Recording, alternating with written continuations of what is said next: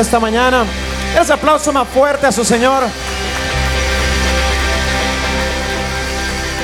Le invito a que tome asiento por un momento.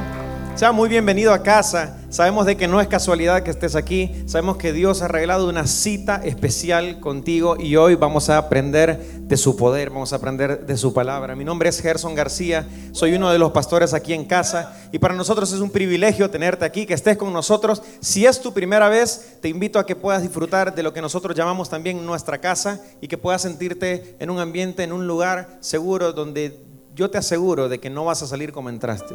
Si viniste con situaciones difíciles, con cosas que no entiendes, con preguntas, yo sé que tú saldrás distinto, transformado, porque cada vez que nos encontramos con Jesús, Dios hace un cambio maravilloso en nuestra vida. ¿Hay alguien que cree eso en este día? Así que bienvenido. Y en este día lo que vamos a hacer es que vamos a estudiar un poco acerca de algo que habla la palabra de Dios, la Biblia, y como Gonzalo mencionaba, estamos en una nueva serie, Regalos Inesperados. Regalos Inesperados es la serie que nos va, nos va a acompañar durante todo el mes de diciembre. Eh, quiero que saludemos al pastor Ezequiel y a Marcela que nos están viendo desde la cámara. Así que usted vino bonito, arregladito, salúdelo. No se preocupen, está todo bien acá. La gente dice que ah, eh, hoy está predicando el pastor favorito de ellos, ¿verdad? Ah, eh, los está viendo. Cuidado. Después se enoja él. No, mentira, mentira. Pero los amamos y agradezco la confianza que tienen de poder pararme en este lugar y poder enseñar una palabra de Dios que arde en mi corazón en este día. La serie Regalos Inesperados y el pasaje que vamos a leer eh, en este día está en el libro de Lucas y tiene que ver con la historia de cuando el ángel se encuentra con la Virgen María. Yo quiero que podamos juntos estudiar un poquito qué estaba pasando para que podamos entender más o menos qué es lo que estaba viviendo María y José cuando el ángel los visitó. La Biblia dice así en el libro de Lucas capítulo 1, versículo del 27 al 35, lo leemos juntos. Dice así, el ángel llevaba un mensaje para una joven llamada María.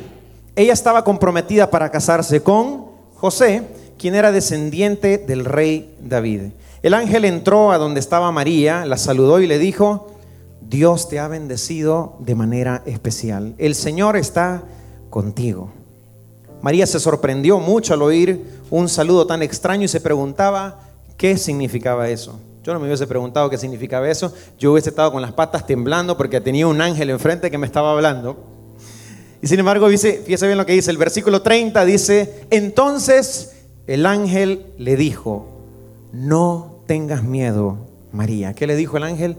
No tengas miedo, María, porque Dios te ha dado un gran privilegio. Vas a quedar embarazada y tendrás un hijo a quien le pondrás por nombre Jesús. Este niño llegará a ser muy importante y lo llamarán Hijo del Dios Altísimo. Dios lo hará rey como hizo con su antepasado David. Gobernará la nación de Israel para siempre y su reinado no terminará nunca. María le preguntó al ángel, ¿cómo pasará esto si aún no me he casado? Hay otra versión que dice, ¿cómo pasará esto si aún soy virgen? El ángel le contestó, el Espíritu Santo se acercará a ti, el Dios altísimo te cubrirá con su poder, por eso el niño vivirá completamente dedicado a Dios y será llamado Hijo de Dios. Hay alguien que pueda agradecer a Dios por la palabra en este día que acabamos de leer, por lo que está sucediendo en este momento. Se está anunciando que nacerá el Salvador del mundo. Pero hay varias cosas que me llaman la atención en esta historia. Lo primero es la visita de un ángel. Yo me imagino y trato de ponerme un poquito en los zapatos de María, de haber realmente sentido miedo. Lo otro que estaba pasando en la historia es que el ángel le estaba diciendo de parte de Dios que iba a quedar embarazada por obra del Espíritu Santo, ¿no? Yo podría parar aquí, podría nombrar esta enseñanza y quién la avisa a José, ¿no? Y quién le explica a José. Porque claro, lo que estaba pasando era, era muy chocante, era muy difícil. No era fácil lo que Dios le estaba diciendo a María en ese momento. Por los próximos minutos, lo que quiero compartir conmigo, contigo en este día es qué hacer cuando recibimos esas noticias que nosotros no estábamos listos para recibir. ¿Qué hacer cuando estamos viviendo momentos que no entendemos y no sabemos, no entendemos bien lo que Dios está haciendo en nuestras vidas? Por eso en este día lo que quiero es recordarte o, mencionarte tres cosas que tienes que recordar cuando recibes un regalo inesperado. ¿Qué te parece si oramos y entregamos este momento a Dios para poder aprender más de su palabra? Señor, yo te doy gracias. Gracias por este momento. Gracias por este día único, Señor. Yo sé que mis palabras no pueden cambiar la vida de nadie, Señor, pero es tu palabra la que vamos a aprender hoy en este día. Y yo sé que cuando nos encontramos contigo cosas grandes suceden, Señor. Yo te pido que puedas, Señor, eh, hacer sentir cómodo a aquella persona que está por primera vez, aquel que está necesitando escuchar, escuchar esta palabra, Señor. Yo te pido que seas tú quien pueda llegar hasta lo más profundo y puedas transformar su vida, Señor. Yo te doy gracias por todos los regalos, Señor, que tú nos has dado. Yo te doy gracias por este tiempo, por este momento y sé de que no saldremos igual de este lugar que como entramos, Señor. Te doy gracias. En tu nombre oramos. Amén y amén. Denle un aplauso bien fuerte a su Señor. Damas y caballeros, por si no lo sabía, llegó diciembre y es mi mes favorito. ¿Hay alguien que se identifica conmigo? Diciembre es espectacular, arranca desde esos finales de octubre con esos vientos de octubre lindo, ya uno empieza a usar chaqueta, aunque yo uso chaqueta todo el año y me encanta porque aquí en Marco Polo también hace un poquito de frío y está bueno venirse con, chaquetita. Y diciembre es un mes espectacular. A ver, eh, le, le cuento un par de cosas que me pasan a mí en diciembre, ¿no? Diciembre es un mes donde tengo un cumpleaños de mi sobrino, tengo el cumpleaños de mi esposa, Lala, tengo el cumpleaños de mi hermano Chele, tengo el aniversario de boda y Navidad. Así que aquí les voy a pasar la cuenta de mi banco, se aceptan donaciones. Este es el mes que me deja en bancarrota por los próximos seis meses. Hay muchísimas cosas y por eso es que las celebro y me encanta, me encanta disfrutar. Diciembre es un mes que siempre estoy esperando por lo especial que es para mí, por todo eso que vivimos como familia. Pero díganme cosas que, les, que ustedes disfrutan y que les gustan del mes de diciembre. Coméntame cositas que a ustedes les encanta. Por ejemplo, la decoración. ¿A quién le gusta la decoración de Navidad? La decoración de diciembre es lindo. Es pasar por toda la playa en Miami Beach y ver todas esas palmeras lindas, decoradas de luces. Esos lugares que a veces se veían medio feos, oscuritos, hoy tienen luz lindo y se respira ese ambiente navideño y qué lindo. Eh, ¿Qué otras cosas? Por ejemplo, ¿alguien disfruta del arbolito? ¿Le gusta tener el arbolito en la casa? ¿No se ve mejor la casa con el arbolito? Y sí, por supuesto que sí. Alguna vez me tocó y dije, no, este año no voy a poner arbolito. Y el 23 a la noche estuve corriendo para armar el arbolito porque la verdad que es muy triste no tener arbolito el 24. Pero hay gente que pone el arbolito desde súper temprano, está esperando el primer momento para poner el arbolito. Y hay alguien aquí que es de los que deja el arbolito y pasa el 24, 25, el 31, el 5, ¿no? Que vamos a esperar que los reyes, que bla, bla, bla, y lo deja y, va pasando marzo y viene la Semana Santa después. Y, entonces empezamos a decir, más vale deje el arbolito porque, bueno, ya totalmente el 2020 llegó, eh, definitivamente el 2020 llegó y, bueno, mejor dejarlo, no voy a hacer que Santa le tocó pasar antes, se desvió, se perdió y voy a estar preparado mi arbolito, pero hay algunos que dejamos el arbolito por mucho más tiempo. Porque pues dice, ¿y qué voy a poner ahí en el espacio donde está el arbolito? Va a quedar feo, va a quedar solo, porque queda muy desolado después cuando quitamos el arbolito del lugar donde estuvo por varios meses. ¿Qué otra cosa? Por ejemplo, la música. La música, la música es algo que yo disfruto de Navidad. O sea, yo, yo tengo una amiga que espera el eh, diciembre 1, 1201 para poner música de Mariah Carey y Michael Bublé y no sentirse mal y decir, llegó la Navidad, hoy lo voy a poner hasta que queden, hasta que pierdan la voz estos tipos. O sea, disfrutan de la música. La música es algo espectacular que disfrutamos también en el tiempo de Navidad. Pero ¿qué otras cosas también nos gusta? Por ejemplo, a alguien le gusta recibir regalos. Ah, la comida, me encanta, la comida, por supuesto. ¿Cómo que no? ¿Cómo vamos a dejar fuera la comida? Por Dios, la comida. ¿A cuánto les ha pasado que nos toca tres fiestas de Navidad? Porque tenemos la de la familia, después tenemos la de los amigos que después te dicen, hey, después de que estés aquí con la familia, pasate por la casa que aquí vamos a estar comiendo también. Entonces uno pasa y come por segunda vez y ahí conoces a un amigo de un amigo que te dice, tengo otro amigo que está preparando un asado, no tenés idea, lo que entonces vamos para allá. Y entonces uno empieza terminando y termina comiendo tres veces en Navidad. No le voy a hacer levantar la mano para no hacerlo quedar mal, pero alguna vez lo hemos hecho todos. Y uno, ¿qué es lo que dice al final del 24.1? No, no vuelvo a comer así. No, no, no, no vuelvo a comer así. No vuelvo a comer así hasta el otro año. Pero ¿qué pasa el 25 al mediodía? Te llama ese mismo amigo y te dice, no sabes la cantidad de comida que me sobró, venite y ahí estamos almorzando el recalentado del 25. ¿Sí o no? es así. Pero otra cosa que nos gustan y disfrutamos de diciembre son los regalos. ¿Ya hizo usted la listita para Santa Claus? ¿Se portó bien este año? Alguna vez Lala me hizo una lista a mí eh, de Navidad y, más o menos esto fue lo que pasó. Le invito a que vea las pantallas por un, por un segundito, a ver qué, qué podemos ver.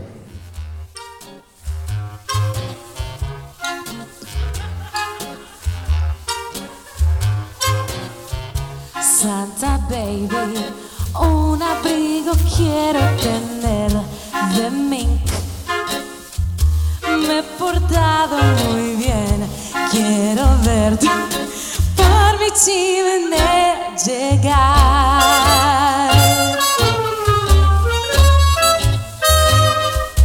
Santa baby, un auto convertible azul también.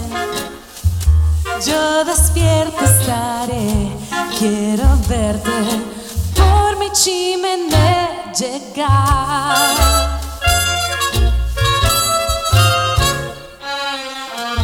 Cuántas fiestas yo dejé y cuántos los muchachos que yo no besé. ¿Qué pasó? Yo muy buena puedo ser si traes lo que yo soñé. No, no, no, para ese video ahí, por favor, un segundito. O sea, la lista se puso complicada. Ahora usted entiende por qué el mes de Navidad, en serio, estoy necesitando donaciones, ¿eh? Es impresionante. Pero nos encanta recibir los regalos. El problema de Santa Claus es que no te trae el regalo que tú quieres. No te lo trae, no te lo trae. Aunque hagas la lista y te portes lo suficientemente bien, no te va a traer ese regalo. Pero es, es impresionante que lo que está pasando aquí no es exactamente lo que estaba viviendo ese mismo clima que se vivía hace más de dos mil años. O sea, para nosotros la Navidad representa eso, amor, regalos, música, decoración. Pero hace más de dos mil años, yo necesito que tú y yo hoy nos pongamos un poquito en los zapatos de María y de José, qué es lo que estaban viviendo. O sea, usted entiende de que lo que estaba pasando ahí, ahí era totalmente trascendental. Era muy difícil, era muy diferente a lo que estamos viviendo nosotros hoy. Y tú sabes de que, ¿a cuánto les gusta recibir regalos? Todos nos gusta recibir regalos. Pero quiero decirte algo. ¿Sabes que puedes recibir un regalo y también tener miedo? ¿Sabías eso? Eso fue exactamente lo que le pasó a María. Fíjate bien lo que dice la Biblia. En el versículo 30 lo estábamos leyendo. Y dice así, entonces el ángel le dijo, no tengas miedo, María, porque Dios te ha dado un gran privilegio. No tengas miedo, María, porque Dios te ha dado un gran privilegio.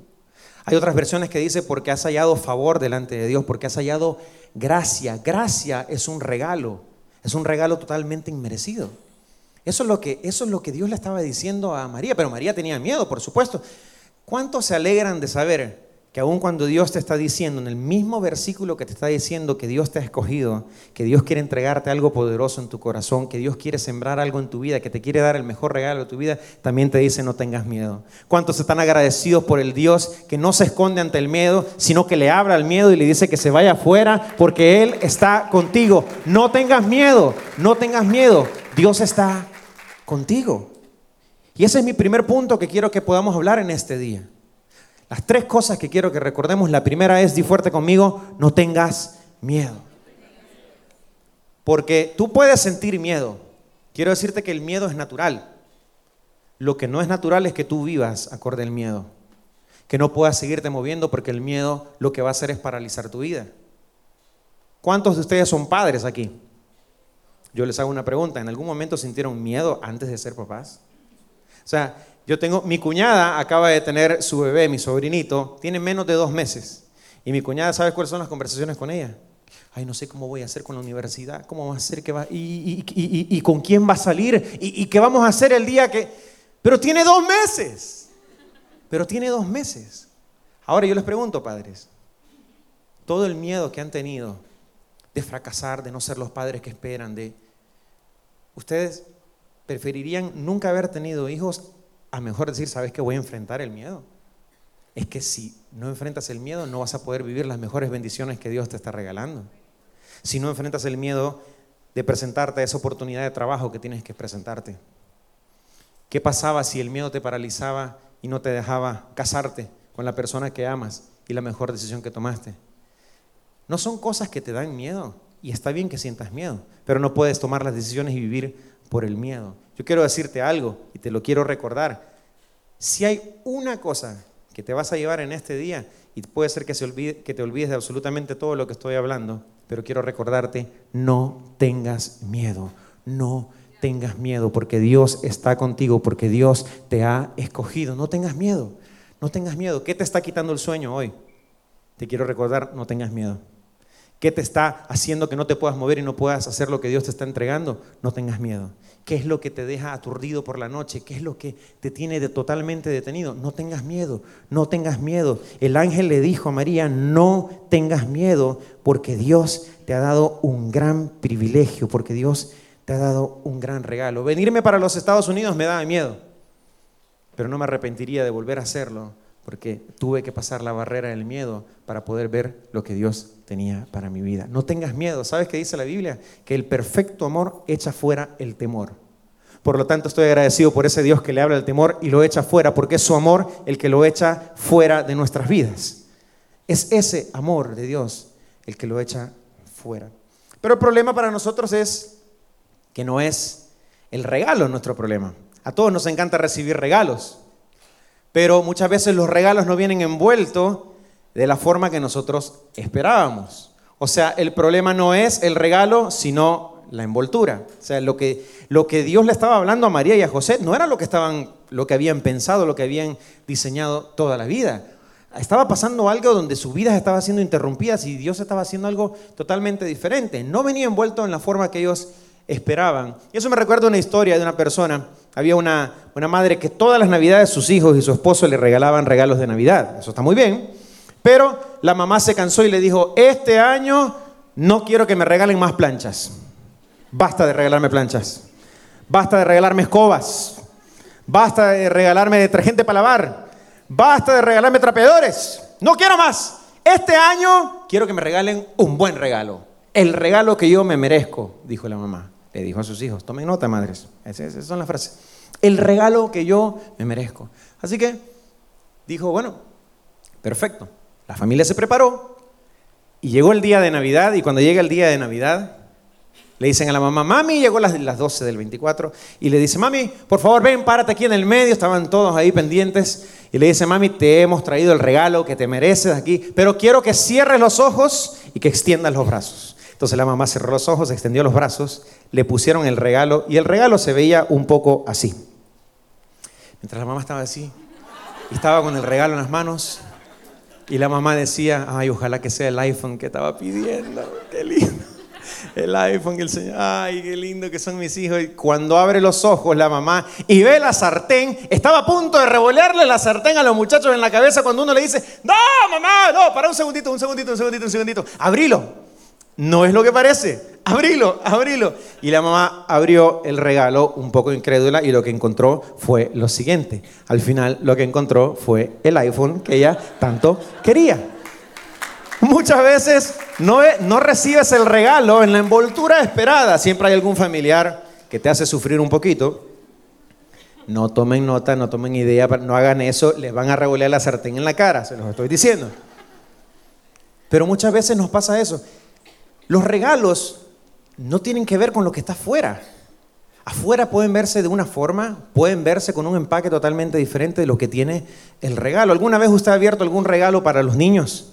Ayer cumplió años mi sobrino y yo le, compré una máscara de Jurassic Park. Era así, la máscara que tenía. Entonces cuando abre aquí, hace así el coso y el dinosaurio. Pero se lo entregué y venía en una caja. ¿Usted sabe lo difícil que es abrir un juguete para un niño?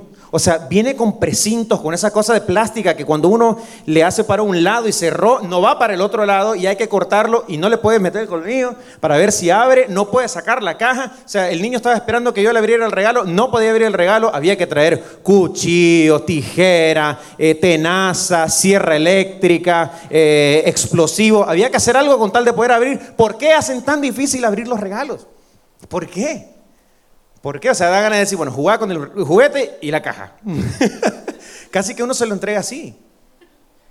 Y muchas veces despreciamos el regalo por la envoltura que trae consigo. Porque el regalo no vino en la forma que lo esperaste. Porque para abrir el regalo te va a tocar esforzarte. Te va a tocar usar herramientas que tienes que aprender a usar que tienes que tener a mano. El regalo no es el problema. Muchas veces es la envoltura. Tal vez el regalo que Dios te ha dado ha venido envuelto en problemas, en situaciones que no entiendes, en cosas donde Dios te ha puesto que te dices, ¿cómo va a ser esto un regalo que Dios está poniendo en mi vida si las cosas se han puesto difíciles? Yo quiero ponerte un poquito en perspectiva y es que necesitamos para entender lo que está pasando aquí, tratar de ponernos en los zapatos de José y María. Tú entiendes de que casi que la edad de María, la Biblia no lo especifica, pero habla que era una adolescente. Tú entiendes que la adolescente estaba saliendo embarazada, no estaba casada y para José y para María estaba siendo un momento muy difícil porque iban a tener que pasar de decir, era una vergüenza para mí. Es una vergüenza lo que nos está pasando. No puede ser que Dios esté en el medio de esto, no puede ser que Dios esté usándome a mí. O sea, qué forma tan irresponsable aparentemente que Jesús esté confiando en la vida de un adolescente para traer al Salvador del mundo. Pero esas son buenas noticias para ti para mí. Porque si en este momento tú estás pensando que Dios no puede hacer algo, algo grande en tu vida, yo quiero decirte que no importa. Que aunque tú te sientas que tú eres peligroso, que aunque tú pienses que no tienes la forma de poder hacerlo, no tienes la capacidad, Dios te puede escoger. Porque si Dios puso en María al Salvador del mundo, Dios puede hacer grandes cosas en tu vida. Y eso es lo que celebramos y por eso lo, lo festejamos, nos alegramos con lo que Dios está haciendo. No tengas miedo. No tengas miedo de enfrentar y de tener que abrir esos regalos que Dios tiene para tu vida. La envoltura, eh, el regalo no es el problema, el problema es, es la envoltura. Tú sabes que José estuvo a punto de dejar a María cuando eso pasó. Lo dice la Biblia. Yo quiero que lo leamos aquí juntos. Fíjate bien. La Biblia dice lo siguiente en Mateo capítulo 1 versículo 19 al 24 dice lo siguiente. Como José su esposo era un hombre justo y no quería exponerla a vergüenza pública, resolvió divorciarse de ella en secreto. Y versículo 20 dice, pero, pero, respire tranquilo, hay tensión en el cuarto, pero cuando él estaba considerando hacerlo, se le apareció en sueños un ángel del Señor y le dijo, José, hijo de David, no temas recibir a María por esposa, porque ella ha concebido por obra del Espíritu Santo. Cuando José se despertó, hizo lo que el ángel del Señor le había mandado y recibió a María por esposa. Para José no hacía sentido al principio, no hacía ningún sentido. Y lo que le estaba diciendo el ángel a, a Dios a través del ángel era, deja de buscarle sentido a esta situación porque no lo vas a encontrar y empieza a confiar en Dios, empieza a confiar en mí, en la palabra que te estoy diciendo, que los he escogido para hacer algo grande y estoy regalándoles el mejor regalo que les puedo dar. Porque sabes qué, quiero regalarte esta frase y quiero que la quiero leer porque no quiero perder una tan sola palabra de esto y yo quiero que tú te guardes esto en tu corazón. Déjame recordarte que lo que sea que está envuelto tu regalo, puedes confiar en quien te lo ha enviado porque sabes que quien lo envió ha puesto el mejor regalo para tu vida allí dentro. No importa las situaciones alrededor, confía en Él, confía en Él. No te tienes que dejar de esa situación, no tienes que correr del miedo, no tienes que bloquearte y decir, no entiendo lo que está pasando, Señor, no veo que esto sea lo que tú estás haciendo por mí, esto no es lo que yo esperaba, no tienes que salir corriendo, pero tienes la opción de salir corriendo. Pero gracias a Dios, José y María no salieron corriendo de esa situación. Gracias a Dios, ellos confiaron en Él, confiaron de que lo que Dios estaba haciendo era el mejor regalo para sus vidas. Dios te ha bendecido de manera especial. El Señor está contigo. No tengas miedo. No tengas miedo, María. No tengas miedo, José. Pon tu nombre en esa oración. No tengas miedo. ¿Qué es lo que te está afligiendo? ¿Cuál es el miedo que tienes que vencer? ¿Cuál es el regalo que tienes que abrir y poder enfrentar, poder trabajar, poder esforzarte? Te va a tocar estirarte, te va a tocar hacer un esfuerzo mucho mayor de lo que has estado haciendo para poder recibir el regalo. Quiero invitar a la banda que me pueda acompañar y con esto quiero ir cerrando. Y aquí resulta la, frase o la pregunta más común que todos nosotros haríamos. ¿Cómo pasará esto? ¿Cómo pasará esto? ¿Cómo es posible que Dios me haya escogido a mí? ¿Cómo es posible que Dios esté haciendo algo grande en este día en mi vida? Esa fue la misma pregunta que se hizo María. Versículo 34 dice lo siguiente. María le preguntó al ángel, ¿cómo pasará esto si aún no me he casado? En otras versiones dice, si aún soy virgen. Lo que está diciendo ella en ese momento es, ¿cómo yo voy a tener un hijo? ¿Cómo Dios va a depositar esto en mí si yo no estoy capacitada para tener un hijo? Si yo no estoy preparada para tener un hijo, ni siquiera tengo una pareja, no puedo tener un hijo todavía. Tal vez lo que ella estaba diciendo es, no soy digna de que Dios me use. No soy digna que Dios esté haciendo algo conmigo tan grande como depositar toda su confianza en mí. Eso es lo que estaba diciendo María y eso es lo que nos pasa a todos nosotros. Empezamos a decir, sí Señor, entiendo, pero ¿cómo va a pasar esto? ¿Cómo pasará? No tengo las condiciones. Hemos cometido tantos errores que me descalifican para que Dios haga algo grande en mí. ¿Cómo voy a poder recibir este regalo? ¿Cómo? La respuesta está después de que María le preguntó al ángel cómo va a pasar. El ángel le contestó lo siguiente. Versículo 35 dice, el Espíritu Santo se acercará a ti. El Dios altísimo te cubrirá con su poder. Por eso el niño vivirá completamente dedicado a Dios y será llamado Hijo de Dios. Tu prima Elizabeth, aunque ya es muy vieja, también va a tener un hijo. La gente pensaba que ella nunca podría tener hijos, pero hace ya seis meses que está embarazada. Esto demuestra que para Dios todo es posible. Esto demuestra que para Dios todo es posible. ¿Cómo va a pasar esto? ¿Cómo Dios va a hacer un milagro en tu vida? Tienes que creer que para esto Dios, Dios, no hay nada imposible para Dios. Y en este día yo quiero contarte un poco de mi historia y de mi testimonio. Y es que recuerdo que en el año 1996, no se aflija, no estoy tan, ya era colores la televisión por lo menos. En el año 1996 yo estaba en un campamento de jóvenes. Yo desde pequeño siempre estuve en la iglesia. Y una de las cosas que me gustaba hacer era poder participar y poder tocar en, en la banda. Y yo era un baterista. Yo estaba tocando la batería como está Marco hoy en la batería. Y recuerdo que en ese campamento Dios me habló a través del pastor que estaba en ese momento, que era mi pastor. Ese pastor en un momento se acercó y me dijo, Gerson, Dios te está usando en la batería, pero Dios te va a empezar a usar en otros instrumentos, en varios instrumentos, me dijo. Yo era, yo tenía como 11 años, yo estaba, wow, ¿en serio? ¿Pero cómo va a ser eso? Sí, Dios te va a usar en varios instrumentos, pero tienes que comenzar a creer. Y me hubiese encantado recibir ese regalo y que, como la gente me decía, ah, es que la sangre en ti viene, eh, la, la música viene en la sangre. Esa es la peor mentira que he escuchado, la música no viene en la sangre, hay que esforzarse para aprender. No hay otra. No viene, no viene en la sangre la música. Yo tuve que empezar a esforzarme yo creí en la palabra de que Dios me iba a usar. En ese momento solo tocaba la batería, gracias a Dios empecé a aprender, empecé a aprender a tocar el piano, la guitarra, el bajo, la percusión, el rascabuche, cualquier cosa, cualquier instrumento, yo empecé a tratar de aprenderlo porque yo quería confiar en esa palabra de Dios. Pero quiero decirte algo, no solamente Dios empezó a decirme que Dios quería bendecirme y quería usarme a través de la música, sino que también me dice también te voy a empezar a usar a través de tu voz y quiero que cantes. Y, y eso se me hizo un poquito más difícil porque si usted no conoce mi historia, yo no hablé hasta los cinco años. Yo era un niño que no podía hablar ni una palabra hasta los cinco años. Y lo primero que empezó a venirse a mi cabeza es, Gerson, pero tú no, tú tienes problemas para hablar. ¿Cómo es que Dios va a empezar a usarte ¿Cómo es que ese regalo que Dios está poniendo en tu mano va a ser el que Dios va a usar? La envoltura no se veía nada agradable. La envoltura no era lo que yo estaba esperando. La envoltura no era lo que Dios, eh, lo que yo quería ver en mis sueños, en mi vida, porque quiero decirte que la música también no me trajo solamente alegría, sino que me trajo desilusiones. Yo tengo un disco grabado en mi casa que solo yo escucho.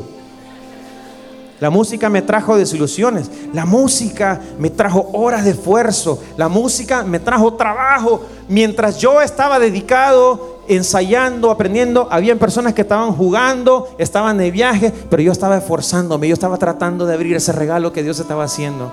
Cuando empecé a cantar, yo no me creí suficiente para poder cantar. Yo empecé a decir, yo no podía hablar, ¿cómo voy a empezar a cantar? Pero la palabra de Dios no solamente quedó ahí, sino que años después Dios me empezó a decir que Dios me iba a usar predicando. Y ahí vino otra vez ese sentimiento de cómo va a ser posible que Dios ponga esto en mi, en mi, vida, cómo va a ser Dios posible que Dios me esté entregando este regalo en mi vida si yo no podía hablar, si yo tartamudeo tanto para hablar. Usted no tiene idea el esfuerzo tan grande que yo estoy haciendo para poder hablar en este momento porque los pensamientos que se me